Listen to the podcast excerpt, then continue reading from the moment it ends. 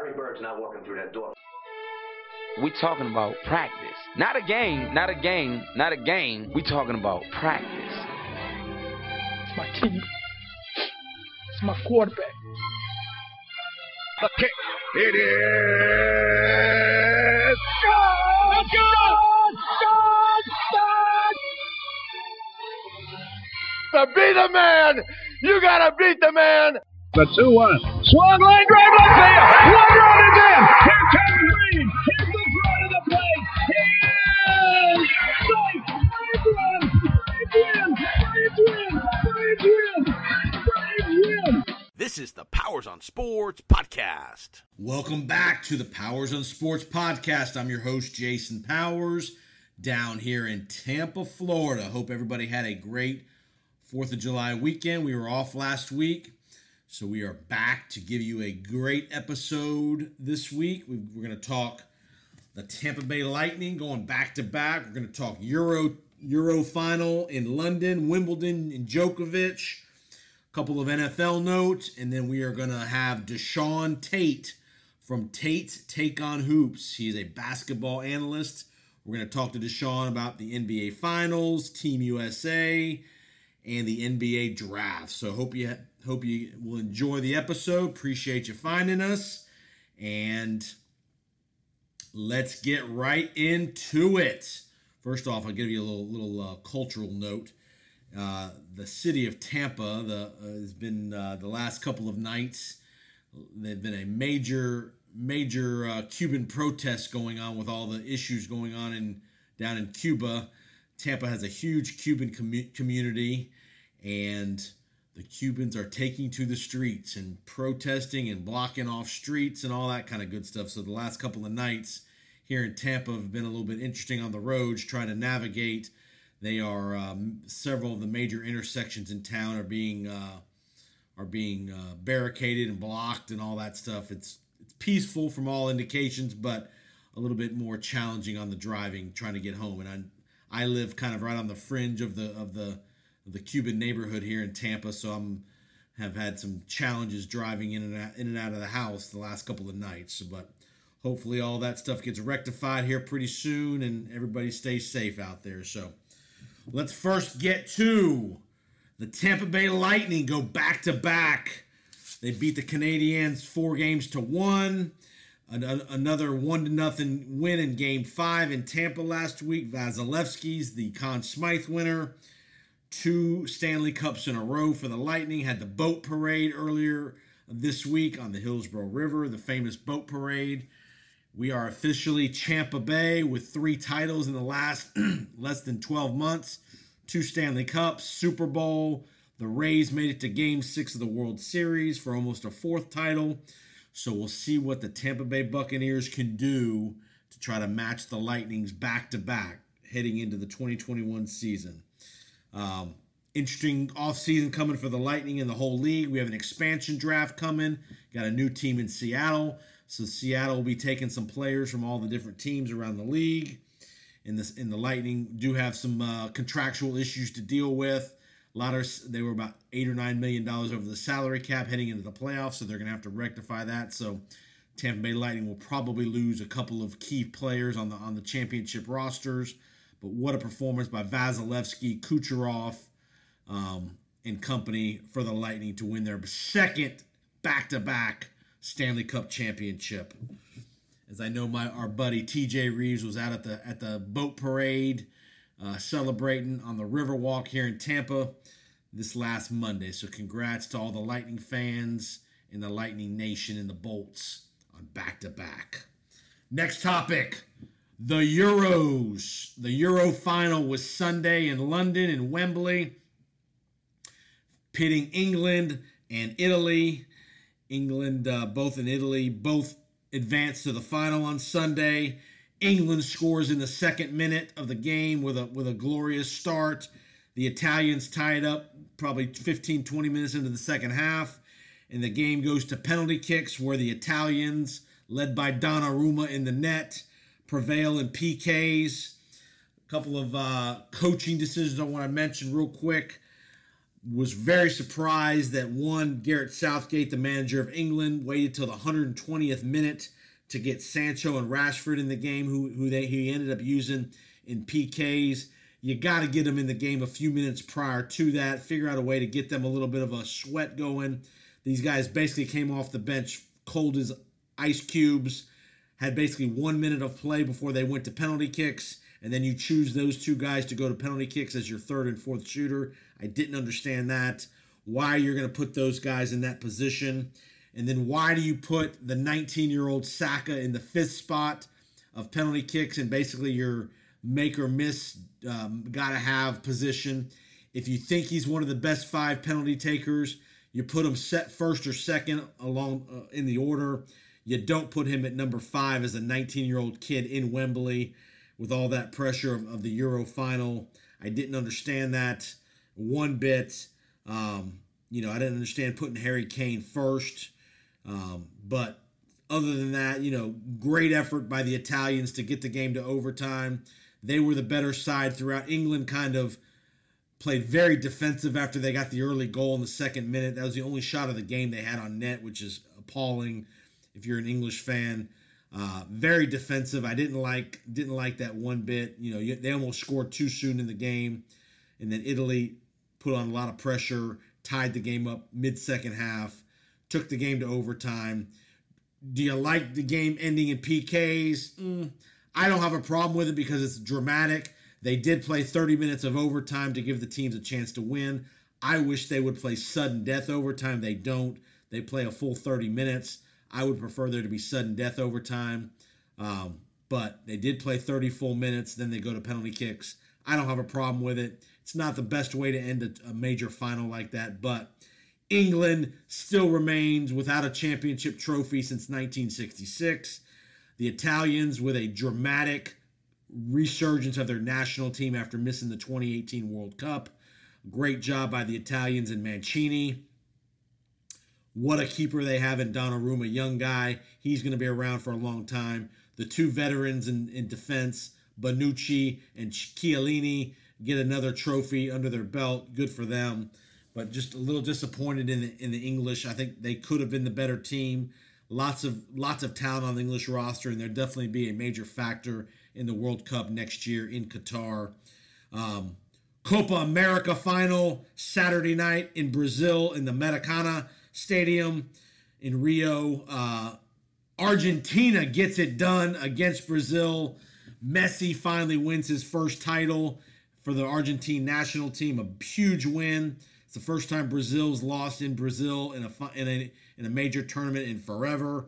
But full credit to to, to uh, Argentina. Di Maria with the game winner. Great job by the Argentinian team. Again, similar to Italy, they've had a lot of disappointment on the world stage, but good for Messi and Argentina to get it done to win the Copa America final heading into the World Cup next next summer. So, two great uh, weekends worth of soccer matches if you're a soccer fan. Uh, the other big big deal in London over the weekend was Wimbledon. Novak Djokovic gets it done to win his twentieth major. Unbelievable that he's tied both Nadal and Federer with twenty majors. Who would have ever thought three guys in the same era would all have twenty majors? Djokovic definitely gonna will probably surpass him. Djokovic three-quarters of the way to the natural Grand Slam. Will be the first time since Rod Laver in the sixties to have done it. He's got to go to the U S Open here in September and get it done in, in Flushing Meadow. But what an accomplishment by Djokovic to tie Federer and Nadal. A very valiant uh, competitor in the final in Berrettini, the Italian, on Sunday in Wimbledon. But Djokovic heads to New York with a chance to make history with the Grand Slam. He's probably going to go to Tokyo as well for the Olympics to try to win the Golden Slam. But more importantly, Flushing Meadow, electric atmosphere for the U S Open upcoming for Novak Djokovic to try to complete the Grand Slam in twenty twenty-one. N F L notes. A couple of N F L notes. Training camp for most teams is about two and a half, three weeks away. There were no major opt-out. At the opt-out deadline was over the fourth of July weekend. There were no opt-outs. Speculation was Aaron Rodgers could potentially opt out. He did not. Like I told you, he wouldn't. I think you're going to see Aaron Rodgers in training camp mid-August with about two weeks left before the regular season. He will eventually report, in my opinion, to the Packers. The Packers are not trading him um, at this point. Uh, but I think you will see Rodgers with about, you know, two weeks to ten days to go before week one, report to the Packers and get the couple weeks in the training camp before the regular season starts. Then another note coming out of uh, the N F L, Cameron Kinley, the Naval Academy uh, player who the Defense Department had said, and the Naval Academy said could not go to training camp with the Tampa Bay Buccaneers, has been given clearance to go to training camp with the Buccaneers, as he should have been. It'd be a stupid P R move for the Naval Academy to not do that, and the U S uh, U S uh, Defense Department not to do that. You allowed the guy to go to mini camp to earn a spot to get an opportunity to potentially go to training camp. You have to allow the guy to go to, to training camp. He'll be a great P R piece for the Naval Academy and the other service academies. Again, he's not going to not going to not uh, perform his duty. When if his N F L career fizzles out, when it fizzles out, he'll definitely definitely be a uh, contributing member to the academy. He'll be a great, again, great P R for the academy. He's a great kid from all indications, and I think he'll end up making the Tampa Bay roster, at least on the practice squad. You know, from uh, as a, I think he's a defensive back. The Buccaneers would love to have a guy with those with that pedigree in the Naval Academy. If he's competitive enough in training camp, I do think you'll see him on the practice squad at worst with the Buccaneers. Again, it'll be a good P R move for the Buccaneers as well if he's at all competitive player. So good for him. Um, good for the Naval Academy to finally uh, relent on the on that on that rule. Very rarely do you have the uh, academy players that are good enough to be in the N F L. So good for them for allowing those guys to go to training camp and such. Uh, for Cameron Kinley and the Tampa Bay Buccaneers. Uh, the All-Star games going on this week out in Denver, Coors Field. The Home Run Derby concluded with Tampa's own, yes, Tampa Plant High School product. Pete Alonso wins a back-to-back Home Run Derbies. He beat Trey Mancini of the Orioles. Great story. Everybody was anticipating Shohei Ohtani. He lost in the first round to Juan Soto. But again, Home Run Derby in Colorado, bombs away. Pete Alonso claim making the making the moniker he's the best home run hitter on the planet. He's he's got a lot of a bravado, very very uh, confident guy. Made a million dollars to win the Home Run Derby, where he's only making six hundred grand to play for the Mets this year. So a nice payday for Pete Alonso as well. So congrats to Tampa's own Pete Alonso, Plant High School, for winning the back to back Home Run Derbies. Um, as far as the All Star game goes, I could care less. I'm not watching. Um, you know, so many of the, of the All-Stars that were voted in and selected did not end up showing up. Not a fan of, of what Correa and Altuve did one bit, or Jacob deGrom.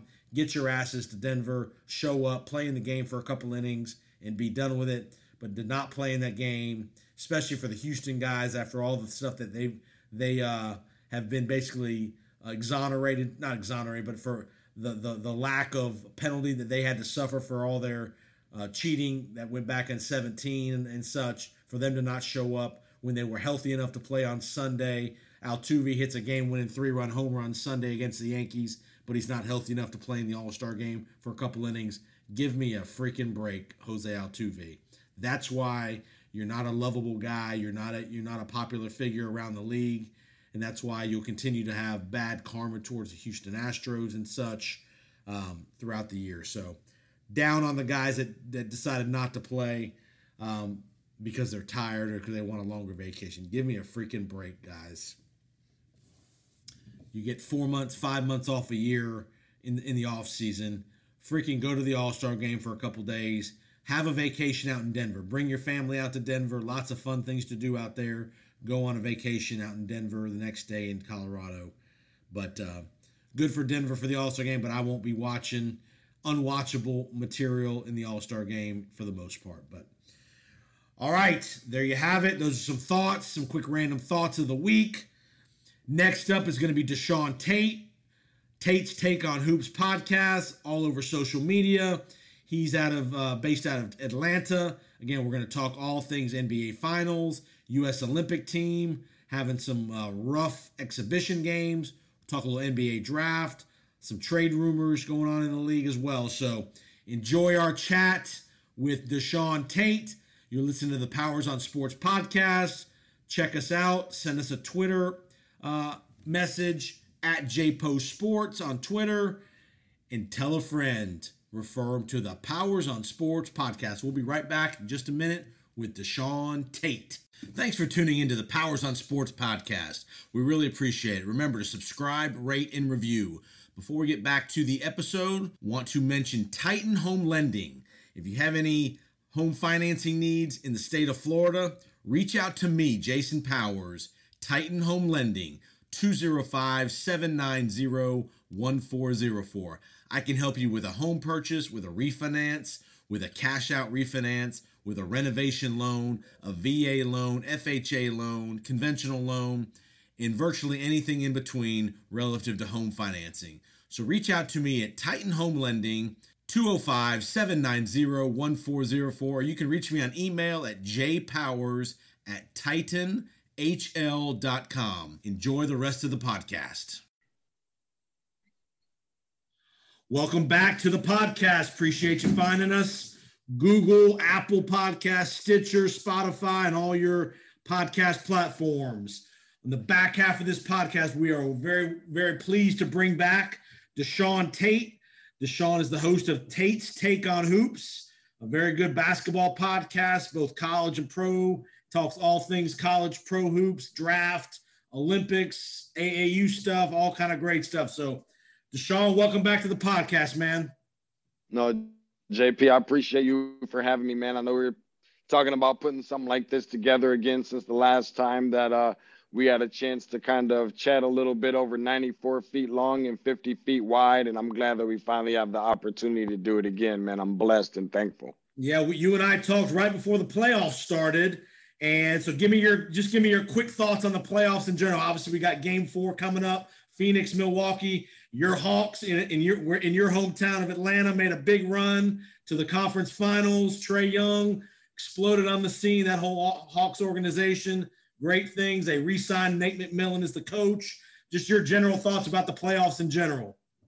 Well, I'll say this much first and foremost, in the most respectful of ways. I have to make sure I mention they're not necessarily my Hawks. I cover I got, Hawks. I forgot you're a my, Pistons guy. I'm a, I'm a diehard. I'm a bad boy.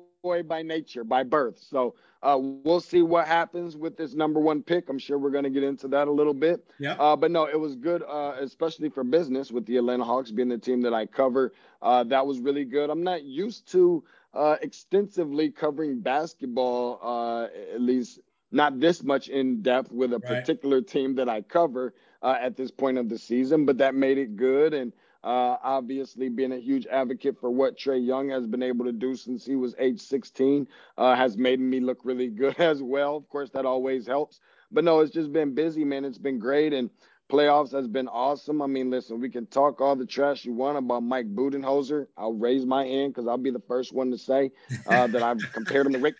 I've compared him to Rick Barnes. I've called him the, you know, the the the the N B A version of Rick Barnes and being a really great a regular season coach and not as great of a postseason coach. He's gotten his team to uh, the N B A Finals now, and obviously loving to see uh, Chris Paul win another champ or win right. a championship.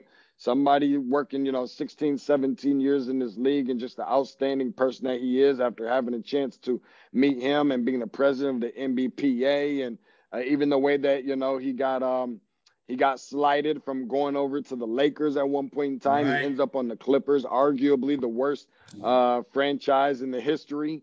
Uh, and now seeing where they are right now, I, I, I think that is great, man. And, uh, you know, the two teams who are supposed to be there, I believe, are there right now, duking it out for a championship. And there won't be any asterisk. There's nobody playing in a bubble. There's crowd and fans back in this thing. So I'm just ear to ear as happy as could possibly be that uh, we are – towards the end, uh, which is a good thing because we get a chance to see who's going to be either taking that uh, that that Larry O'Brien trophy uh, over to uh, the city where they make a, a ton of beer, uh, or or the Larry O'Brien Trophy uh, being raised over in the desert. So we'll right. see. But I'm excited for whichever way uh, it turns out. I think it's good for the league. You got two teams that haven't won in forever. I mean, I think it's a, even though T V ratings may not be great and all that stuff, but for the league, the healthiness of the league, I think it's good that you kind of got two kind of smaller market teams that are in the mm-hmm. mix. Obviously, you know, obviously Atlanta made a great run. Quick thought on Ben Simmons in Philadelphia. Sounds like the trade winds are a, are a blow-in after his, uh, I would say, I don't know how you want to characterize his performance, just his inability to to to, to shoot the ball. Say what you yeah. want about Ben Simmons' skill set. If you can't shoot the ball in that league, eventually you, you you can't be considered a great player. And it's just it's sad to see that he that he was so nervous and so scared to shoot the ball, especially in that Hawks series. He had the dunk late in the game. You could have tied the game up and passed it and all that stuff. So quick thought on Ben Simmons. We're, we're, give me a couple places where you think he'd be a good fit. Yeah. I know that some people say he was uh, definitely uh, criticized a little bit for not shooting the ball on that last one and dunking it in. I guess he was a little bit concerned that uh, that um, that Danilo Gallinari was going to block his shot. But if you're concerned about Danilo Gallinari blocking his shot, they're having a different conversation. Uh, but outside of that, I mean, listen, I, I think that there will certainly be some suitors. He's obviously a really good basketball player, a good talent. Uh, how much does he want to get better and improve in certain areas? I can't be the person that answer that, right. but just because we're both light-skinned, uh, that doesn't mean that I have the answers per se. Um, with that being said, though, I mean, I, I'd like to see him, you know, go back to the drawing board and certainly work on his game quite a bit. Um, if, if he's going to be really taking notes from anybody throughout this process, it probably should be Paul George. I mean, he is basically in the same position that Paul George was in the postseason about three hundred sixty-five days ago, uh, where, you know, Paul George is shooting the ball from the back, hitting the side of the backboard. People are killing him, scrutiny, all these different things. Uh, and he found a way to come up out of that and ultimately led this Clippers team uh, to a place uh, that they had never been before without Kawhi Leonard. Uh, and, and I think that that's something, you know, that Ben Simmons should visit uh, to see exactly psychologically how he came up out of that situation. I I don't think that Golden State would necessarily be a bad fit uh, personally for me, because they don't need him to shoot the ball. Right. I'm not sure if that's really uh, putting him in the position where he is, uh, where it's giving him an escape, a way out of not being, you know, forced to work on his game in terms of shooting the ball, giving him some confidence, but being able to play with some guys uh, that he doesn't have to worry about doing some of those things and learning how to be a winner. I think right. that that's something that Kevin Durant learned in his time with Golden State. I think that that's something that many of those guys learned. So I don't think that there are a ton of like really ideal spots for Ben Simmons, much like because some of the reasons that you just mentioned, where you have to be able to be willing to shoot the ball, but somebody will put some confidence sure. in him. I mean, listen, you might even be able to say, I think I heard some guys talking about this earlier that I thought would be an interesting fit, maybe being the San Antonio Spurs. Pop loves guys like these with these type of uh, abilities uh, that can defend and are big and right. lengthy. Um, and in the event that it's a good fit and Ben Simmons is willing to sit down and listen to Pop and work on him getting better, because they have a great uh, team of player development staff over there in San Antonio, yeah. uh, is something that I think could certainly be very beneficial for him. I don't know if these are the perfect amongst perfect fits for Ben Simmons, but in that same breath, I'm not really sure that there is there one. There probably isn't a perfect at, fit. You know, I mean, there probably, yeah, there, there, there probably isn't one. and, and, and, and I think Philadelphia is probably in the position of they probably realize they're not going to get equal value for him.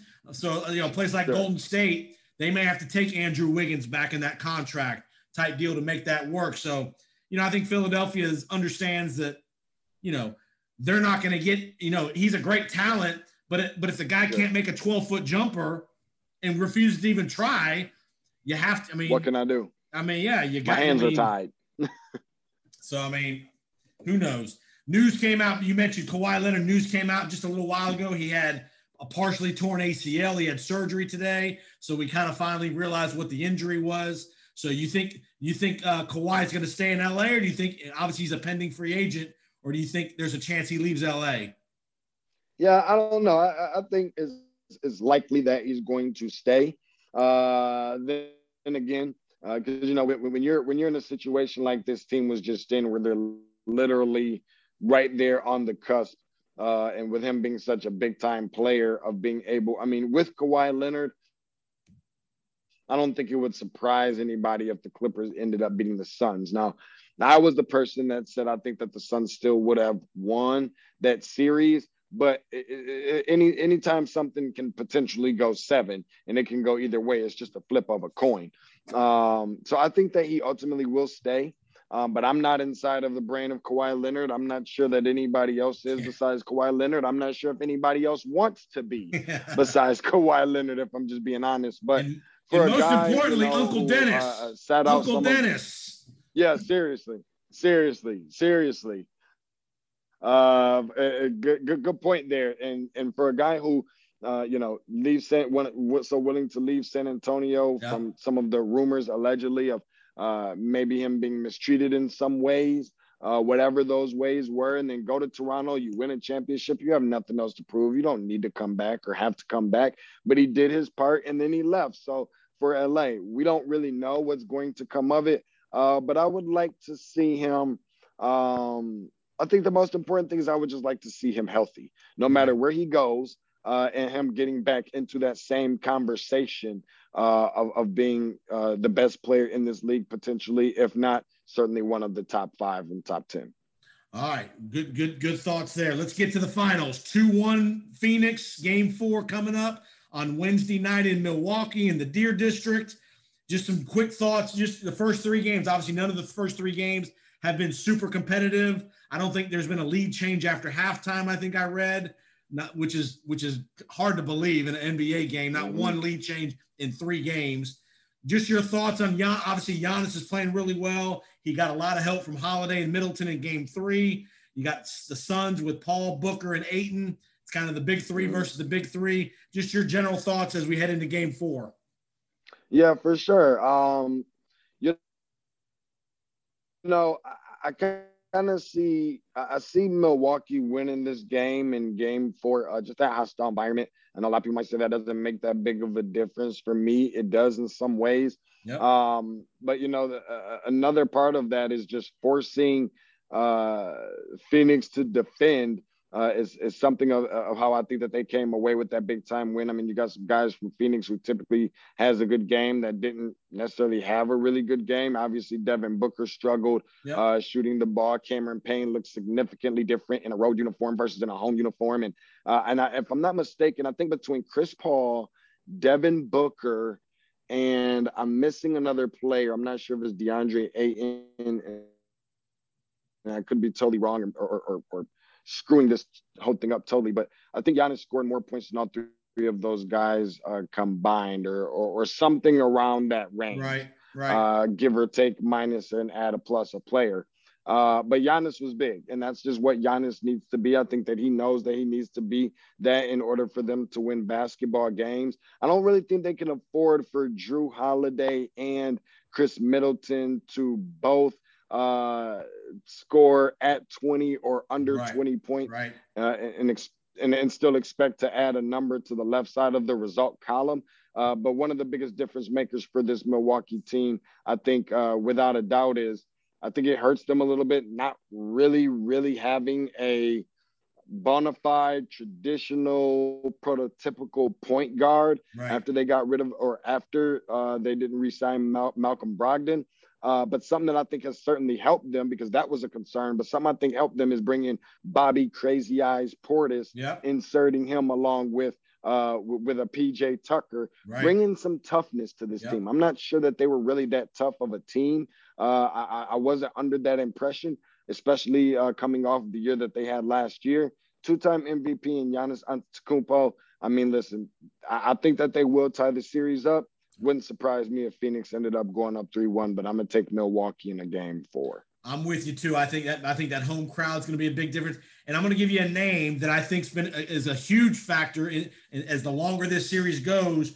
The Suns not having Dario Saric to give mm. Ayton some break and to have a little bit of a physical presence, a little bit of size on the rebounding side. I think the longer this series goes, Phoenix is pretty thin, especially on the front line. I mean, they don't have any help. Kaminsky's not been very good and is not very productive. Sarge has been a pretty productive guy, can give, you know, ten, fifteen minutes a game to give Ayton a little bit, because Ayton's played really well when he stayed in the game, but he's having to guard Giannis a lot, and that's getting him into foul trouble. And when Ayton goes out of the game, they made a huge run in the game when he picked up his fourth foul in game three. Your thoughts of Saric not being available in the depth of the Suns?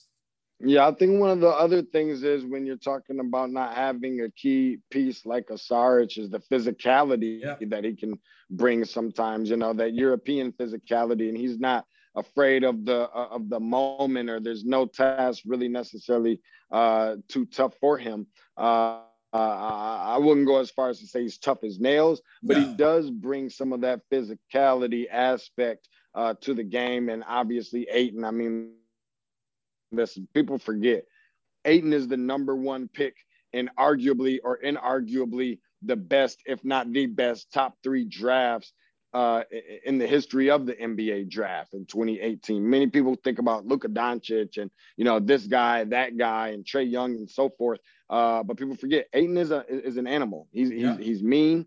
He's tough there on the inside as well, obviously. Uh, and he's playing with a ton of confidence. And as he'll tell you, a lot of it, much of the reason is because of uh, having Chris Paul in addition to that team as well. So not having Saric, I think, hurts. But I don't think that that's something that will keep them from winning an N B A championship by any stretch. And I think a key to the series moving forward is going to be, like you said, the bench play. Portis, yeah. Connaughton, those guys versus Cameron Payne, Cam Johnson. If you get anything out of Torrey Craig, I think those in, in the points they score, it's not necessarily the defense. It's more the point production they score to give the other guys a little bit of a break because, you know, again, Milwaukee's going to go as Giannis, Holiday, and Middleton go, but they need that extra eight or ten points out of Connaughton, a few points mm-hmm. out of, uh, you know, the, the Bobby Portis played really well in his, in his in his minutes the other night in game three. So can Phoenix get some production from the other big three, the Cam the Cam Johnsons, the Cam uh, Cam Paynes? T, can P J Tucker hit that timely three-pointer? So Jay Crowder's another guy. He played pretty well in game three. It's the, the shot makers moving forward that aren't the big three, to me, are going to be a huge factor. Yeah, I was going to say that Jay Crowder, you took the words right out of my mouth. I was going with that next. You're living in my head rent free right now, J P. That's what we that do, guy, man. Uh, uh, Crowder, Jay Crowder, J C, man, Jay Crowder has been a really huge piece. I mean, you think about what he was for like Miami a yep. year ago and some of the other teams that he's played for. I mean, Dallas and some of these other teams. He's just pretty much been that Draymond Green type. Right. He has been that physical guy. He has been that emotional leader for a lot of the teams, and he kind of flies under the radar, and uh, maybe not a lot of people necessarily talk about him. He can hit the big-time shot from three, and a, a lot of times is guarding the best player on the opposite team and bringing offense. You talk about three and D, or you talk about guys who equally play both sides of the ball. Right. That is Jay Crowder. He is the definition of exactly what that is, and you better believe if they win an N B A championship this year, a huge piece that nobody's really going to talk about yeah. is going to be Jay Crowder and how he contributed and assisted to doing exactly just that. And obviously game four and beyond, Devin Booker's got to play much better. He played very poorly in game three. You know, I, I think it was a good thing that they benched, that he got sat down by Monty Williams for that whole fourth quarter. I think that was good for him. Because, again, Phoenix has had very little adversity, a little bit of Chris Paul adversity, but Devin Booker hasn't had a lot of adversity. He's been at the top of the mountain all throughout the playoffs, putting up big points, big numbers. I think it was good. I think it's going to be good for him to have a game like that in game three.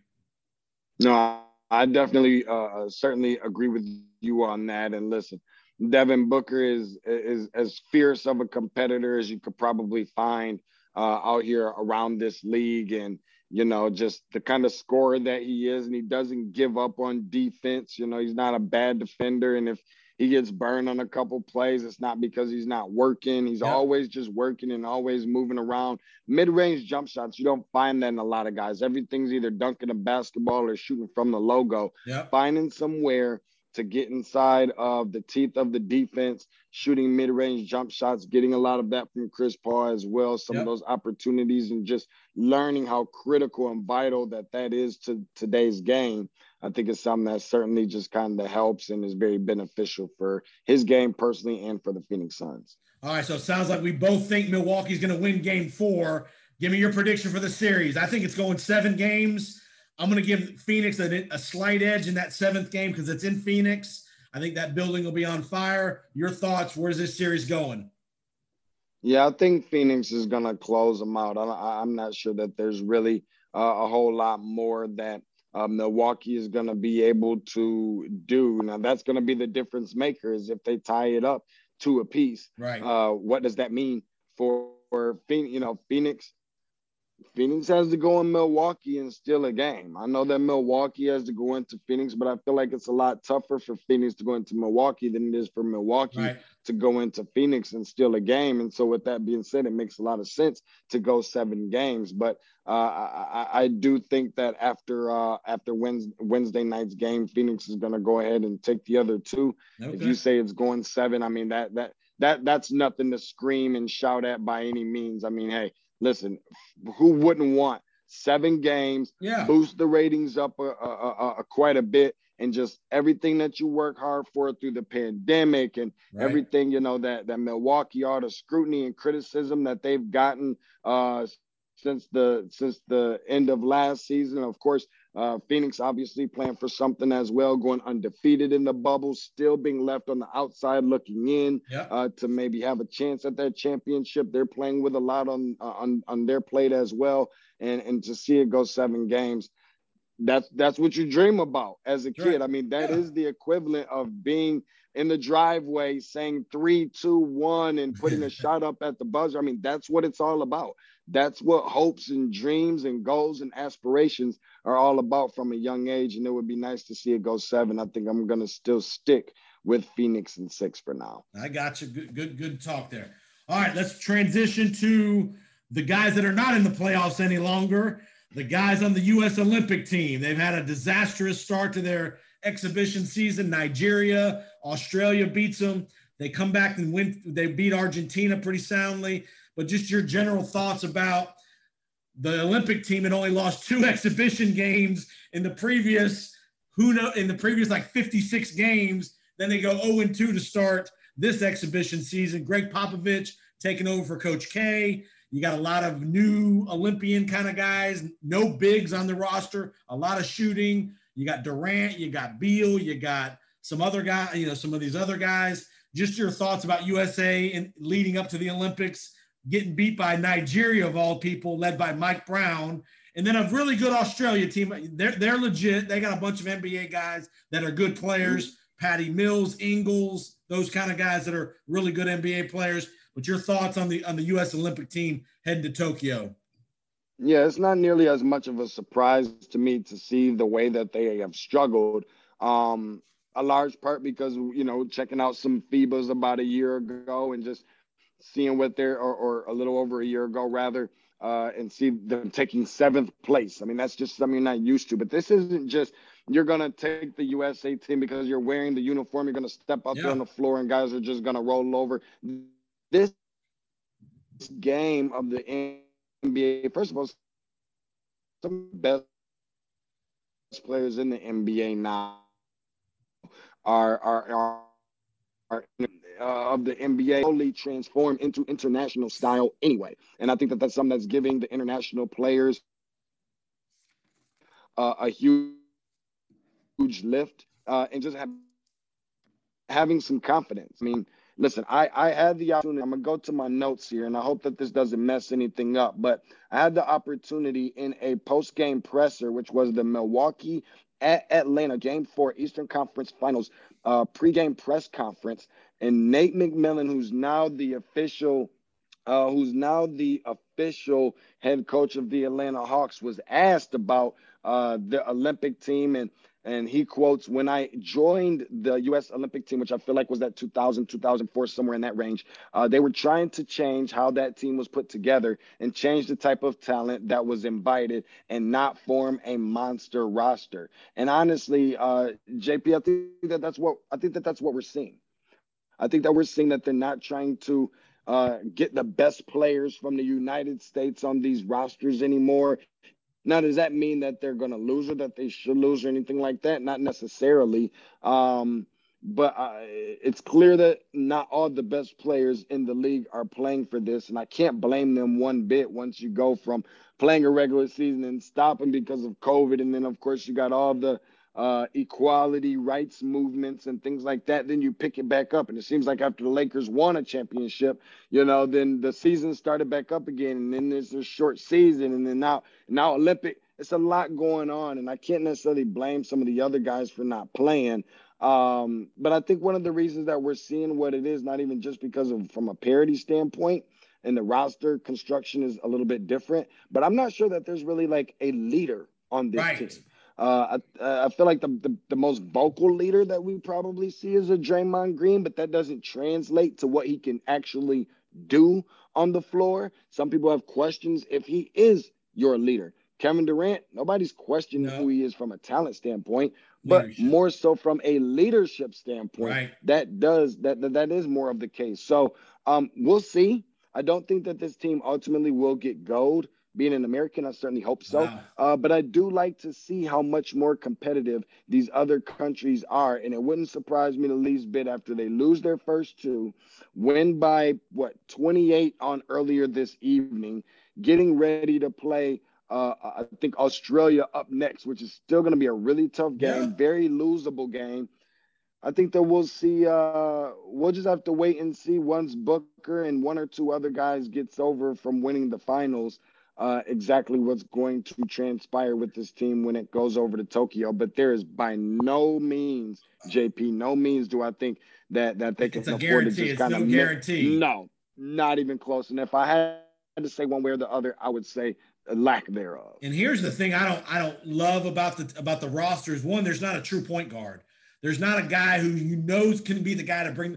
They got a lot of shot makers, but they don't have a lot of facilitators and a lot of guys to set people up. I don't think they have a true point guard on the roster, and they don't at least have one big. I'm not saying he has to be the best big in the league, but you have to at least have one big that can rebound and can be a role player kind of guy. Sure. That if you go up against Spain or Australia, that's got a seven-footer that can bang, you at least got to have one guy that can get in there and bang, not even to score, more to rebound and be the defensive guy, set the picks. I don't understand why they no, don't I have say- Kevin Love ain't that no, guy. I, I, for, no, he's not. No, he's not. And I agree with you on that. And, I mean, if we're just being honest, you're looking at around the N B A, how many uh, – I feel like in some cases the prototypical natural point guard is kind of being extinct. You have so many different combo guards now. When right. you think about Damian Lillard, you don't think facilitator or no. distributor. Same thing when you see a Russell Westbrook or some of these other guys. You don't really think – pure point guard. You think combo guards, guys that can set other guys up, but are is that their specialty? That's not really one of their things. Um, maybe in the event that Trae Young was not going to be the high volume shooter right. on a team like he could have been that guy. Be more of a dist- he could have potentially had been that guy. What they lose from him on defense might be something a little bit different, uh, but he does have that in his game. Yes. And, uh, and to your point, agreeing with you, that is something that they seem to be lacking a little bit. And I'm going to make a comment about your boy, about Popovich. And I, you're, I know you're, and you're a great member of the media. Can you come on, Greg, Greg Popovich, can you please have a little respect for the media? If the guy asks you a tough question or a question about why you're losing, do you have to be a total jackass all the time? Yeah. I mean, the guy's do, asking the right question. He's supposed to ask you that question. Have the nuts yeah. or the cojones to say, you know what, we got beat tonight. We didn't play very well. I didn't coach very well. Instead of giving some big diatribe about, well, that ain't what was said or that's not what we did. I just, I'm just tired of Greg Popovich. And I'm just, and can yeah. somebody from U S A Basketball tell Greg Popovich to shut the hell up and answer the question and be respectful? Yeah, no, I agree with you on that. And, uh, You know, that's that that that that's one of those weird things. You know, we, we understand who you are. We understand what you mean to the game. Yeah. We understand the kind of great coach that you are and everything that you've accomplished and all the accolades. But you're you're here to do your job. We as media are here to do our job. Yes. Me particularly, I like to ask the tough questions and maybe the ones in the room that everybody wants to ask but don't have it to ask. Yeah. I'll be the person to ask that question. And if you go out there and you lay an egg, Uh, and, and and I'm saying all this without hearing the exact question that the media member nor hearing his response, but certainly reading about it and hearing about it. Um, you know, just do your part. You you make a lot of money to come in here and coach and do all these other things. I think it's okay for us to talk about the things that we observe yeah. as media members, and to ask questions, and shouldn't have to shouldn't have to think, you know, twice about asking them necessarily, as long as they are really good questions. And I, I totally agree with you on that note. Um, sometimes I wish that it was me that was asking the question and then getting a little bit of blowback uh, from I just, that because and, and he does that all the time. We would have been in full Deshaun Tate mode. And and, and and I guess it's okay if you do that as the Spurs, if you're part of a team, but when you're representing the sure. country and you're representing the United States of America, sure. don't act like a jackass. Sure. You got beat by a team that shouldn't sure. have beat you. Own up, own up yeah. to it. Say, you know what, we got our asses kicked tonight. We shouldn't have lost yeah. the game, or we didn't play very well. You don't have to call anybody out, but but just answer the question in a respectful way. Yeah, sometimes I just get, you know, a, a little curious as to whether um, some of those blowback comments and replies and responses are based on the fact that he knows that that's what people are looking for. You know, mm-hmm. it's like if Pop answers a question like a regular person, then we're going to completely question or discount the way that he answered. It's okay to just answer a question uh, in, in a very respectful way, and, and to be straightforward about it, and not have to be the angry guy, the angry guy or the Grinch, or so grouchy about every little thing. I'm I'm not really a fan of it, but nobody's banging down Deshaun Tate's doors except for Jason Powers to see what he thinks about and, it. And so. The other thing is, I guarantee it was who the reporter was. If it would have been a guy like Craig Sager back in the day that have asked that question, he wouldn't have been such a jackass to, to that reporter. For it to have been a guy, a well, you know, a guy like Peter Vessey, I'm just picking some names, Jeff Van sure. Gundy, a fellow, of a colleague of his, he would never have had that response. Sure. But when it's a guy that's kind of off the radar that asks the question, mm-hmm. then he thinks he can have the, mm-hmm. the the dictatorial control to say, shut up, or let me answer it, or be quiet, and all that. I just, I'm just tired of that with Greg Popovich. I second that. Welcome to the party, J P. I've been waiting on someone else to show up. That's right. That's right. All right, get you out of here. And last couple things. Your Detroit Pistons are on the clock. The number one pick in the draft here in a couple weeks. What are your thoughts on the draft? I mean, who's your top? I mean, I know probably Cade Cunningham, Jalen Suggs, Mobley are probably the top three prospects. Who who would you want your Pistons to take, and who? Do, how do you kind of rank the top three or four prospects? Yeah, I say just go and get the right guy this time. The last time we're talking about the Pistons being in this type of situation, we ended up with Darko Milicic. Darko, I was trying Darko. really hard to. I was trying really hard to forget about that, but every time I think about the position they're in, I don't really have much of a choice, so I'll never live that one down, and neither will they.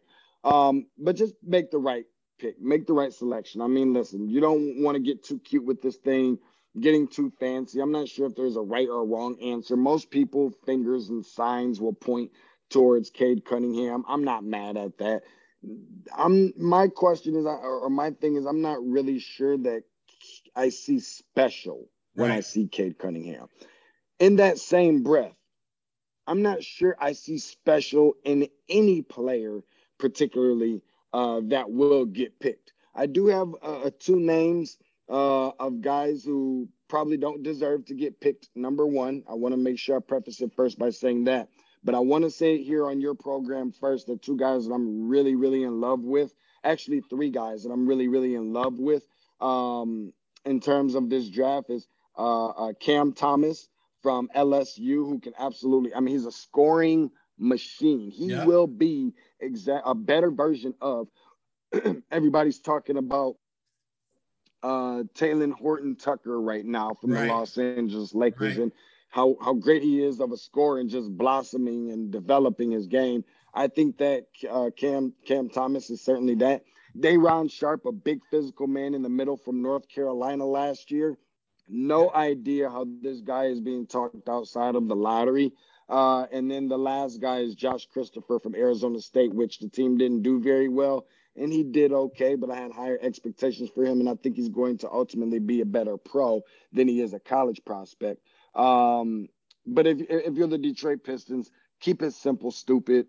Uh, you know, just go with Cade Cunningham if you feel like that's the way. Let's not get too cute. And I think Dwayne Casey mentioned something earlier, the head coach of the Pistons, saying, you know, part of his interviewing process is asking some off-the-wall silly questions like, you know, how does a guy wake up in the morning and prepare, and does he even make wake it, does he even make his bed up in the morning? Let me tell you something, Dwayne Casey. I don't care if the guy makes his bed up in the morning. I don't care if he flips it over. I don't care if he pushes his bed out of the window, for crying out loud. Listen, go and get the guy that can put the ball in the hoop and make you a much better team than being in the position that you are in currently to have a number one pick. Uh, obviously, these guys are all really good talents. Between he, Mobley, I thought Jalen Suggs deserved a lot more consider uh, consideration That's who I like. for potential. That's who Jalen I like. Suggs out of Gonzaga. He's a tough kid. He's a tough-nosed kid, and he's really, really good. I think he deserves uh, some talk about number one much more than people are giving him. I agree. Um, but all four of those guys are obviously really good. I think we're going to see Cade Cunningham's name, uh, oh, hear his name being called first. But I think Suggs deserves a lot more. I, I see some Chris Bosch, obviously, and and and Eben, uh, and, and and and Mobley, and I've been seeing uh, this kid Jalen Green since he was a freshman in high school, and he's just looked really good on all levels. Obviously, needs to develop a little bit more of a jump shot, but I wouldn't be mad if any of those four guys went number one. Me personally, I think it is certainly somewhere between Suggs and Cunningham, whether that be one A or one B. Number one or number two, however you want to look at it, just pick the right guy. Don't mess this up, and that's going to be hard to do. Yep. It looks like it looks like Willie Green's about to be named the, the New Orleans Pelicans coach. From all indications, he's going to get the job. So that obviously must be some. They must have had a good conversation with him involving Zion Williamson in the mix. I'm sure Zion was involved in some of that that process. So good for Willie Green. I'm, I, I'm going to ask you a quick college question, and you may not know the answer, but I'll ask you. Co- Co- Coburn from Illinois withdrew from the draft. A bunch of these guys have withdrawn. What's the deal with Coburn leaving Illinois? They had a great run to the Final Four. Do you know anything about why? What's his deal in, in entering the transfer portal? Well, while they, I think it was a second round or a Sweet sixteen elimination. I you're, think right, it you're, was right, you're right. Illinois. Sorry, you're right. Um, but but but uh, no, that's okay. But a great I, I'm year not in trying Illinois. to show you up by year. any means. Outside, uh, oh, and. An outstanding year, double double machine. How he's not Shaquille O'Neal, I have no idea. Uh, if I'm just being honest, if he, yeah. I don't know how he's not doing Shaq-like things out there. But no, listen, he's a phenomenal talent. I've been watching him since he was probably seventeen or somewhere right up in that range, and he's just always been big. But he's really developed his game a lot. Um, given that opportunity to get out of situations, yet still uh, maybe test the waters. And then pull back from the N B A draft and not, you know, being able to transfer schools and it not hurt you going forward right. is a big part. I think ultimately he probably will end up at Kentucky. That doesn't really? surprise me. That's the rumor. The second coming of like a Bam Adebayo type, right. I think is fairly spot on, if I'm being honest. Uh, and that'll be a really huge get for Coach Cal in the event they can land him. But I think anybody that gets Coburn, you're obviously getting a man amongst boys and, um, you know, a really good talent. And um, he's going to hear his name. Whenever he does decide to come out, I'm sure he's going to hear his name being called. I just want to see him look a little bit more like Shaquille O'Neal more than I already have, which is probably speaking some volume because we've seen quite a bit of some some some Shaq-ish looking things in an orange yeah. and blue uniform. No, he had, I mean, he had a great year at Illinois. I was just surprised that he entered the transfer portal, you know, because the kind of year he had at Illinois, and obviously seemed like he and the coach. Yeah, J, J, J, JP, when, when Cal calls your phone, and mm-hmm. I know this personally from a, a buddy of mine uh, who's who, who, who played for, for Memphis, uh, listen, and I know that family very well. When Cal calls your phone, not only do you answer, but it's not even about being a coach. Cal is a salesman. Yes. He's going to walk in there. He's going to say Coach Cal things. And as much as you know that in advance, it's gonna he's going to sell it to a point. It's going to be so hard to say no. Right. That's just another one of the reasons why I believe. And, I mean, can you blame him? Look at all the guys he's putting in the league. Sure, he's going to hit and miss on some. Every coach is going to go through that, Coach K included and everybody else. But the reality is, listen, when he calls you, you got to answer, and it's going to be hard to tell him no in advance. So ultimately, I think that that's where we will see Kofi Coburn next year. And this season is a big year for Cal at Kentucky. He can't have another disastrous year like he did last year. And what I do like that he's doing is, is he's going after guys that have got some experience, proven guys. Coburn. Established. I mean, yeah, guys that, that have produced correct. at the college level that might, that might need one more year to be ready to go to the N B A instead of bringing all these freshmen in where it's a, mm. it's a crapshoot. And if three out of four aren't very good, then your team's not going to be very good. So yeah.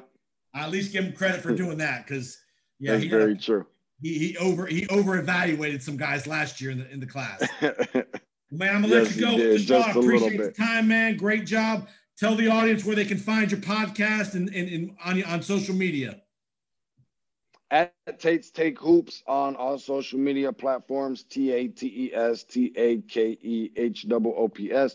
We call it Where Basketball Lives, and you can find the podcast, Tate's Take, anywhere that you find your favorite podcast, iTunes, Google Podcasts, Red Circle, Spotify, Stitcher, anywhere you find your favorite. Uh, we stream live on YouTube as well as on Twitch, as well as on Facebook and on Periscope. Uh, we like to call it the best, the most entertaining, the most informational, and the most educational uh, basketball content on the planet in the form of a podcast. So make sure you go and tell your mama, tell your grandmama, and your baby mama where you can find all that, and that's nowhere else other than Tate's Take. Awesome. And are you still doing post-game shows after each finals game? From time to time, we try and do it as much as possible. Uh, we got a lot of A A U stuff going on. It's the yep. live period for a lot of these high school kids right now, getting different offers from some of these schools. Every coach in the country has been coming into Georgia to check out some of the products. Really huge hotbed around America, uh, being Atlanta.